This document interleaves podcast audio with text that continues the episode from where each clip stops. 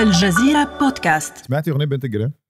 سمعتها وحفظتها وعدتها، ما ضل حدا ما سمعها. ما تجيني وتجيني تلاقيني لسه بخيري، مش هتبقي لغيري، أيوة أنا غيري ما فيش. شو بدايتها؟ سكر شو؟ مش فاكر قوي الصراحه الكلمات، بس انا بحب الكورس على كريمه. انا حبيت على كريمه، سكر على كريمه، سكر محلي محطوط على كريمه، كعبك محلي والعود على القيمه، عليكي بس تخلي العقل مجنون. انا لسه كنت في خطوبه قريب، عايز اقول لك كل المدعوين يعتبروا من علية القوم في مصر، ناس كده ايه من الطبقة اللي تملك المال والجاه وكل ما لك أن تتخيلي من كلاس، أو زي ما احنا بنقول بالمصري ناس كده قد المقام. كان في الباند في البداية مكون من بيانو، تشيلو، كمان بيعزفوا كلاسيكيات زي كانون ان دي مثلا وحاجات كده، حاجة يعني كانت طراز أوروبي خالص. آخر حاجة كلاس الخطوبة معمولة في وسط، يعني في نص النهار، الساعة 1 الظهر مثلا، ده مش معتاد في مصر. أول ما وصل كل المعازيم وخلاص العريس والعروسة لبسوا الدبل، اشتغل الدي جي وعينك ما تشوف إلا النور. اشرب يلع العب يلع، اشرب يلع العب يلع، ولع يلع العب يلع، العب يلع العب يلع، العب بقى مهرجانات على مدى 4 ساعات اللي جايين، والعب يلا.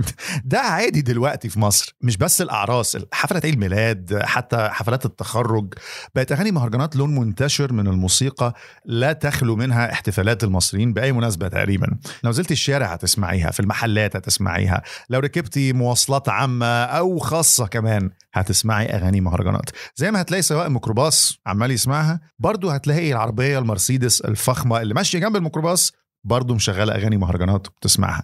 اللي قصدي يقولوا هنا إن الموضوع ما بقاش مقتصر على فئة أو طبقة معينة، مع إن النوع ده من الأغاني بدأ بالطبع في المناطق الشعبية، إلا إن نجاحها وانتشارها تخطى جميع الطبقات والحدود والثقافات، وأصبح من أوسع أنواع الأغاني انتشارا. صحيح حكيت عن مصر، لكن المهرجانات منتشرة بكل العالم العربي. أنا عم شوفها بفيديوهات بسوريا ولبنان تكلمي جد في ناس في سوريا بتسمع مهرجانات. It's big. Wow. Really big. نادين نجيم، ما شفت نادين نجيم عم ترقص بعيد ميلادها على بنت الجيران؟ لا رح فرجيك الفيديو. بس على فكرة من لما ظهر هذا اللون هو عم بيتعرض لانتقادات لاذعة من النقاد، من الموسيقيين، من المثقفين اللي عم بيعتبروه إسفاف وفن هابط وشيء يرثى له وليس أساسا فن. يعني لهالدرجة عم بينتقدوه وما له علاقة بالغناء. صحيح في انتقاد لاذع فعلا، لكن أنا بشوف أن الانتقاد ده معظمه جاي من طبقة معينة. أكيد في انقسام هنا، في انقسام وحاد، حتى أنه الجدل رجع تجدد وتوسع بعد يمكن ما حققت أغنية بنت الجيران لمغنيها حسن شاكوش نجاح باهر. عارفة يعني إيه شاكوش؟ الشاكوش نحن اللي بنضرب فيه، ما هيك مزبوط. هامر. ايه أيوه. لا هامر المطرقة. أيوه هو ده شاكوش اللي بتزرع في يحرث به جد الأرض. لا بالمصري شاكوش يعني مطرقة. مزبوط. أها طيب. المهم هاي الأغنية تفوقت على أكثر الأغاني العالمية شعبية، من ضمنها طبعا أغنية لرجل الأعمال الشهير إيلان ماسك. أساسا شو عم بيعمل؟ عم بيغني. أنا مش فاهم إيلان ماسك إيه علاقته بالغنى، بس المهم إن هو فعلا عمل أغنية زي ما أنت بتقولي، وأغنيته جت في المركز 8 على ساوند كلاود. تمام. وراح هو واخد سكرين شوت وشارك على حساباته على مواقع التواصل الاجتماعي قائمة الأغاني اللي كانت أغنيته ضمنها، فظهرت معها أغنية بنت الجيران متفوقة عليها. جو بنت الجيران. لكن هون انتقل الحديث من مصر إلى مستوى أوسع ولا مستوى يمكن عالمي، لأنه عم نحكي اليوم هاي الأغاني وهذا الفن وهذا اللون وصل إلى ما بعد الحدود المصرية. لكن ما بين نقد عنيف للمهرجانات وما بين شعبية رهيبة ليها برضو في نفس الوقت، إيه حكاية أغاني مهرجانات؟ إمتى بدأ اللون ده من الغنى وفين وإزاي؟ أنا هبة قصوعة، وأنا نبيل النشار، واليوم رح نجيب أغاني المهرجانات من الآخر.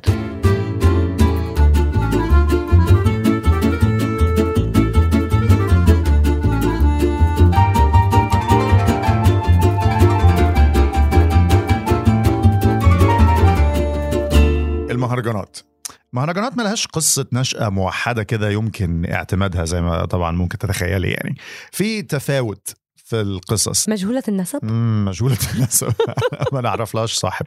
بس هي بالأساس طبعا بتشبه أنواع الموسيقى الشعبية الأخرى في مصر. يعني نقدر نقول إن هي التطور اللي حصل للأغنية الشعبية مع مرور الوقت في خلال شعبولا أوتو مثلا في خلال 10-15 سنة اللي فاتوا.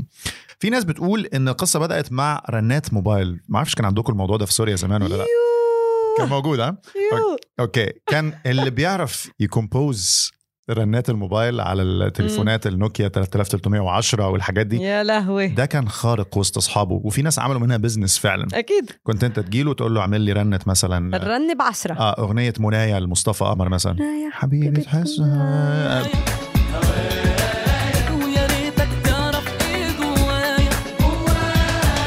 يا الله شو كانت مشهوره. انا كنت بعرف اعملها على فكره، لا موضوع كومبوز، بس ما كنتش طيب على نياتي، فكنتش بطلب فلوس بس في ناس كانت عامله منها بزنس جامد موضوع رنات الموبايل ده، وانطلقت في احياء مختلفه منها في منطقه عين شمس في مصر. ففي قصه بتقول ان المهرجانات بدات في محلات الموبايل اللي كانت بتعمل موضوع الرنات ده. كان في ناس بتعملها على اجهزه كمبيوتر من خلال طبعا برامج مونتاج صوتي مضروبه او مقرصنه خلينا نقول، او كان في منها فري، يعني في حاجات بيبقى فيها ترايل فيرجن للتجربه، بيبقى في نسخه ببلاش. الشباب اللي بيشتغلوا فيهم عندهم طاقة إبداعية والبرامج دي كانت متوفرة، فجربوا إن هم يلعبوا بيها بدل ما يعملوا رنات موبايل، أو بدأوا باختراع رنات موبايل، وتطور معهم الموضوع إن هم يسجلوا بميكروفون بسيط أو بالسماعة بتاعة التليفون، وابتدوا إن هم يعملوا أغاني. دي قصة، دي رواية، هي الأكثر شيوعا يمكن، مظبوط، وليها درجة مصداقية عالية، يعني أنا بصدقها، خاصة إنه إذا حكينا عن يمكن أكبر الأسماء بإنتاج ومونتاج موسيقى المهرجانات عنا، عمرو حاحا. عمر من منطقة عين شمس، وكان فعلا يشتغل بمحل من هالمحلات، متجر صغير لصيانة أجهزة المحمول والحاسوب، تتذكر كانوا يصلحوا هاي الموبايلات وبنشاط جانبي كان فعلا يحمل هاي الرنات. لكن بيوم من الأيام شو صار مع عمر؟ قرر أنه هو يبتكر لحن جديد، وفعلا قام بهذا الشيء وانتشر هذا اللحن بشكل كبير، لا حتى اجا يوم وطلب منه فنان شعبي انه يشتريه فعلا ويحط صوته عليه، ويعتبر النهارده واحد من اشهر ملحني موزعي المهرجانات. صحيح. وفي رواية ثالثة بتقول انه بدأت اغاني المهرجانات بفرح شعبي بمدينة السلام كمان بمصر. المهرجانات بدأت على إيد مراهقين، ده اللي معظم الناس متفق عليه، أو شباب صغير في أوساط من الطبقات العمالية وتحت المتوسطة في المناطق الشعبية. زي ما قلتي ما درسوش الفن، غالبا ما بتكون أسمائهم مستعارة، يعني ما اسموش شاكوش؟ لا ما فيش طبعا شاكوش. طبعا أنا كنت حابة غير اسمي هبة مطرقة كلها ألقاب، أو هبة شجرة، حمو بيكا ومجدي شطة دايما بيبقى الاسم الأول للشخص، وبعد كده حاجة لزقت فيه من وهو صغير. يعني هو لقب بالظبط، تكون حاجة ليه على، يعني مثلا كان ممكن يبقى فيه واد سريع قوي لما نلعب كرة واحنا صغيرين فنسميه حمامة، فبقى خلاص معروف عمرو حمامة مثلا. دي حاجة معتادة في مصر ان الناس ممكن تطلع نبيل راديو، اكيد نبيل ما كان بالع راديو هو صغير. حاجة تانية برضو يعني غالبا صحيحة ان هم استغلوا انتشار وسهولة الحصول على اشكال رخيصة من التقنية من موبايلات واجهزة كمبيوتر، مع توفر انترنت كمان بقى سهل تحميل البرامج دي من غير ما تروح تشتريها من مكان فيزيكلي، اللي هي برامج الهندسة الصوتية زي ما قلنا المقرصنة معظمها، ومن هنا خرجت الموسيقى الخاصة بيهم دي. وهلق بغض النظر كيف نشأت موسيقى واغاني المهرجانات، لازم نتفق على شيء، انه هاي الموسيقى ما بتتطلب رأس المال الكبير المطلوب بإنتاج موسيقى مثل الكلاسيكية يمكن اللي نحن عارفينها ومتعودين عليها، استوديوهات، موزعين، ملحنين، كتاب. صحيح. وأهم شيء ما بدها موافقة من الجهات الرقابية ولا من نقابة الفنانين ولا الموسيقيين. قبل عصر الإنترنت عشان تعمل أغنية زي ما قلتي بالضبط محتاج استوديو، محتاج فلوس، محتاج بعد كده محتاج شركة توزيع تاخد الأغنية دي وتنزلها في قنوات الأغاني وتعمل لك شريط كاسيت يتباع في المحلات، بوسترات، كان في نظام لازم تعمل معاه وداخله. برضو ده سبب من الأسباب اللي سهل على الفئة دي إن هي تصنع ما بدلها بدون أي تدخل خارجي. ولهيك بنشوف انه موسيقى واغاني المهرجانات يا نبيل عم تنتشر رغم الرفض التام لها من قبل يمكن الاذاعات الرسميه او التلفزيونات الرسميه، لانه اساسا هي مش بحاجتهم، ما عم تنتشر من خلالهم. بالضبط. فاحنا كل اللي بنقوله ده سمح لها تتخلق، تمام، او سمح بابتكارها، لكن ليه بقى انتشرت؟ يعني هم كان ممكن يعملوا الكلام ده بس ما حدش يسمعه. ليه؟ لأنه في شيء اسمه دي جاي. الله ينور. شو كان اسم الدي جاي المعروف عندكم في حتى في المنطقة؟ هو عموما في مصر ما بنقولش دي جاي، بتقولوا له إيه؟ الدي جي. دي جي. الدي جي. طيب احنا الدي جاي مارون كان موجود عندنا بالحتة، ده كان الرجل المعروف تاع منطقتكم. بالضبط. هذا هو، يعني بتحكي تسعينات القرن الماضي بتحكي مارون الدي جاي. كان شكله عامل زي وصفيه لنا كده، اكيد كان شكله يونيك طبعا. كتير شكله تسعينات. ايه، شعر طويل، شعر طويل وربطه ايه، والسلاسل الذهب والحاجات دي. المهم الله يسهل له. الحلو وين انه مع انتشار الدي جي بالتسعينات، الدي جي هاي المهنة صارت تظهر بحفلات الزفاف المصرية والعربية، وصار هو المسؤول عن كل حاجة وكل حتة في العالم. حتى النهاردة في العالم الغربي ما فيش، يعني نادر انك تلاقي حد جايب باند يعزف لانه اغلى. بالظبط. ومش عارف يلعبوا لك كل الاغاني اللي الناس عارفاها وحافظة كلماتها وبتحب ترقص عليها. دي جي اسهل بكل شكل من الاشكال. بالظبط. اول الالفية الجديدة كمان ظهر جيل جديد من المغنيين الشعبيين اللي عم نحكي صاروا كتير مشهورين بالعالم العربي وبمصر بالتحديد. عندك محمود الليثي، محمود الحسيني وغيرهم، اللي اعتمدوا بتسجيل أول أغانيهم مثل ما حكيت جهاز كمبيوتر، ميكروفون صغير، وبلا تكاليف وبلا نيلة. بالظبط. وصاروا شو يعملوا؟ صاروا يدخلوا مؤثرات صوتية وإلكترونية بالموسيقى لتصير يمكن إلى هذا الوقع على الأذن. ومش بس هن، يعني نحن عم نحكي عن فنانين غير شعبيين. مع دخول موسيقى الراب يمكن كمان على العالم العربي صار في استخدام لهي الإفكتس. طبعا الميوزك سين أو المشهد الغنائي والموسيقي في العالم العربي اتغير كتير جدا في فترة 10 سنين اللي فاتوا.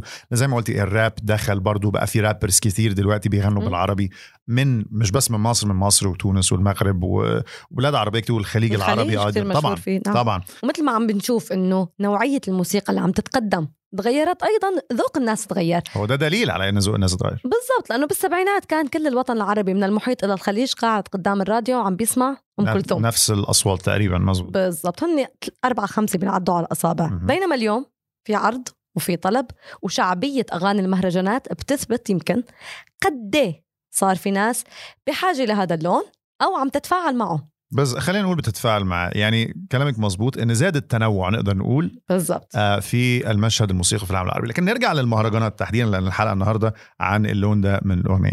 اتكلمتي على الايقاع قبل كده، ادكتيف طبعا، والفكره منها ان ايقاع واحد مكرر ومعد الكترونيا. طبعا في الاوتو تيون، دي من أهم مميزات أغاني المهرجانات. الأغاني دايما تكون صوتها عالي جدا، مرتفع، صخبة. الحاجة التانية كمان اللي بتميز أغاني المهرجانات هي أنها بتستخدم اللغة المحكية، وموضوعاتها مختلفة عن الأغاني اللي تربينا عليها متعودين عليها. بحبك، بتحبني، اشتقنا، خنتلك، 20 كلمة عارفهم.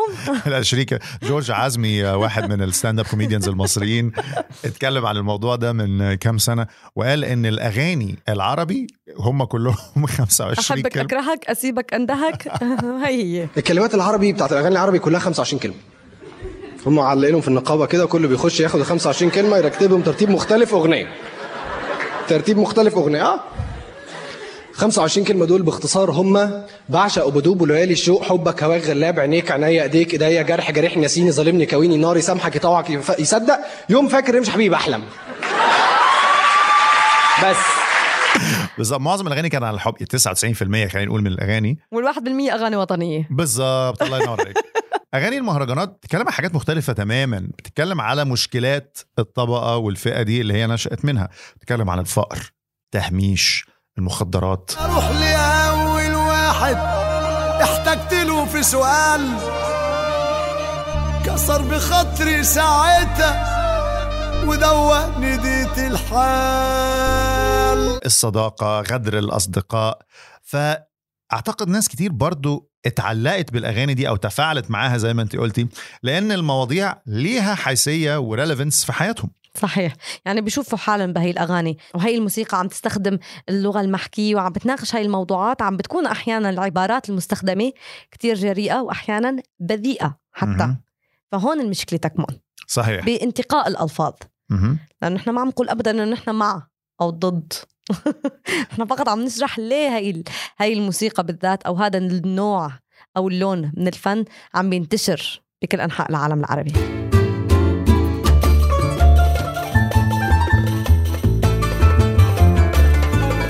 حسب اليوم السابع في إحصائيات مثيرة كشفت عنها الأرقام على آخر 2018 فيما يتعلق بالأغنية المصرية، أكدت سطوة موضة المهرجانات على سوق الأغنية.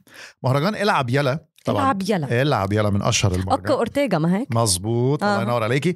حقق أكثر من 155 مليون مشاهدة على يوتيوب من لما تم طرحه في أغسطس 2017.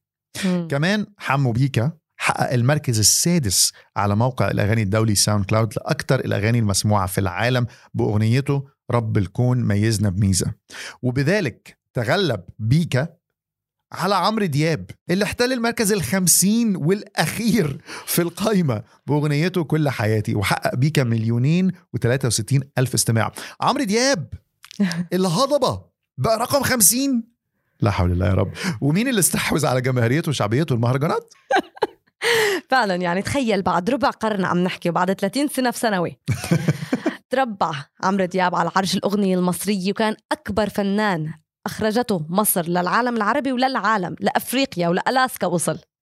ولكن مع هذا اليوم عم نشوف أنه شعبية المهرجانات عم تتفوق على شعبية عمرو دياب. مش بسيطة والله. دي الوحدة بتوريكي حجم المنافسة والصراع اللي بين الفنانين المعتمدين من نقابة الفنانين المصريين زي عمرو دياب كده مثلا وغيره، والأغاني الشعبية الجديدة أو أغاني المهرجانات الجديدة، لدرجة أن تم إصدار قرار من النقيب العام للفنانين المصريين اللي هو طبعا هاني شاكر بمنع مطربي المهرجانات من الأداء في أي مكان في مصر، على جميع المنشآت السياحية والبواخر النيلية والملاهي الليلية والكافيهات، عدم التعامل مع ما يطلق عليهم مطربي المهرجانات، ومن يخالف ذلك القرار سوف يتم اتخاذ كافة الإجراءات القانونية بما في ذلك إصدار قرار بعدم التعامل مع المنشأة المخالفة لهذا القرار. ده ولا كأنك مذيعة بتقري الأخبار بقالك 5-6 سنين ولا حاجة زمان ليه؟ طلع القرار مؤخرا كان عيد الحب، اللي ما سمع حلقة عيد الحب يروح يسمعها الله ينور عليكم، بنتكلم فيها على العلاقات النهاردة وإزاي اختلفت عن العلاقات أيام جد وتيتا بالضبط. بال2020 كان في حفلة باستاد القاهرة أحياها حسن شاكوش الله ينور وحمو بيكا طبعا غنوا خلال هذه الحفلة أغنيتهم الشهيرة بنت الجيران وكان فيها كلمات مثل هشرب خمور وحشيش هذا الشيء أشعل الحديث ولع الدنيا، وكل الناس صارت تتساءل عن تأثير المهرجانات على القيم الأخلاقية للمجتمع. نفس السؤال ده مطروح برضو على محمد رمضان وأغاني محمد رمضان، هل هو بيفسد المجتمع بأغانيه وبيقلل من أخلاقيات الشباب؟ في ناس كتير كتبت على السوشيال ميديا بيهاجموا المهرجانات وبيطالبوا بمنعها. فالفكرة دي والموقف اللي اتخذه هاني شاكر ونقابة الفنانين له مؤيدين فعلا أكيد. ولو دخلت على السوشيال ميديا هتلاقيهم، ونقطتهم الرئيسية هيك الآتي، تقول لك الفنانين دول هم مش فنانين ولا حاجة، لأن الأغاني اللي بيعملوها بتعتمد على الآلات ومش صوت المغني، وحتى الصوت معمول له أوتو تيون، يعني تعديل كثيف لنبرة الصوت من خلال طبعا أجهزة الكمبيوتر والهندسة الصوتية اللي اتكلمنا عليها. الكلمات لغة شعبية عامية، ففي ناس بتعتبر أن طالما لغة شعبية عامية يبقى ما فيهاش جماليات، غالبا ما بتحتوي على بعض الألفاظ الغريبة أو أحيانا زي ما أنت قلتي النابية أو الجريئة، طبعا لطبيعة نجومها والطبقة الاجتماعية اللي بينتموا ليها. الناس اللي من طبقات اجتماعية أخرى بترفض هذا النوع من الغنى أحيانا بناء فقط على هذا الأساس أن دول من طبقة تانية غير طبقتنا فإحنا ما نسمعش أغانيهم. وهذا الشيء فعلا اللي حكاها هاني شاكر، يعني لما سئل عن سبب هذا القرار حكى أنه في تجاوز بالألفاظ عم يستخدم بهذه الأغاني، واستخدمت هذه الكلمات وهذه التعبيرات أو التعابير باستاد القاهرة من قبل أحد المطربين اللي حكى كلمات بتخالف العرف القيمي وبتتعدى على الرواسخ الثابتة للمجتمع المصري على حد تعبير هاني شاكر. ولهيك يعني وباختصار ومن الآخر يا نبيل، إذا بدنا نحكي نقابة الفنانين والموسيقيين بمصر شو رح يكون رد فعله بحال أحدهم تعاون مع فناني المهرجانات. العقوبة الحبس من شهر ل3 شهور، الغرامة من 10 ل50 ألف جنيه. يعني ما بيهزروش، حبس خلاص، الموضوع فيه حبس و50 ألف جنيه، مش قلال. من ناحية تانية أو على الجانب الآخر، صرح الكاتب أحمد جمال سعد الدين في حواره مع ميدان بيقول فيه: من الطبيعي أن ينتج كل شخص موسيقى بتعكس بيئته المعيشية، ومن الطبيعي أيضا أن تجذب الموسيقى دي أبناء تلك البيئة نفسه. بس هون السؤال اللافت أنه حتى الأغنياء والمرتاحين والمرفهين عم يتجذبوا لأغاني المهرجانات. مظبوط. مثلا محمد سقر، ناقد موسيقي، بيقول للبي بي سي ان النوع ده من الفن بيخرج من واقع حقيقي، والجمهور بيستمع اليه رغم بساطته بسبب انه متسق مع الواقع وبيحط ايده على مشكلات البسطاء فعلا. وبيقول ان ظاهرة اغاني مهرجانات ممكن تستمر لسنوات، وهي مش ظاهرة سلبية زي ما بيصورها البعض، بل هي نوع مختلف من الفن. احنا يهمنا نعرف انتوا رأيكم ايه، اغاني المهرجانات نوع مختلف من الفن ولا فن هابط زي ما بيسميه البعض ويجب القضاء عليه؟ وهل يا ترى بتشوفوا انه فعلا ظاهرة اغاني المهرجانات رح تستمر لفترة طويلة، او انه يعني رح تعدي مثل غيرها؟ مع انه ما ننسى انه في كتير فنانين هاجموا الوسط الفني، هاجموا المجتمع اول ظهورا، مثل عدوية. صحيح، احمد عدوية وقت ما ظهر في ال70 كان لسه وقت عبد الحليم حافظ وام كلثوم، وتهاجم بشكل عنيف جدا وقتها. ان هو برضو نفس الكلام اتقال عليه. النهارده المجتمع المصري بكل أطيافه بينظر لأحمد عدوية كواحد من عظماء الأغنية الشعبية. ما هي سالي ممسك هتقولك علك أنف زهور عدوية، قالوا ساعتها ده هابط أمالك الغنوة الشعبية، وأنا بتكلم لغة الشارع لو ألفاظي دي شوارعية، عايزك تعرفي إني براب وماليش دعوة بالأغنية. كل زمان كل زمان ولو أنا، لكن يبدو المراضي المقاومة أعرف، وإن الانتقاد أنا حاسس إنه أقوى من اللي حصل قبل كده. وهيك بنكون جبنا موضوع أغاني المهرجانات مش من الآخر، من الأول للآخر. صحيح. فاستنونا الأسبوع الجاي بحلقة جديدة من بودكاست من الآخر.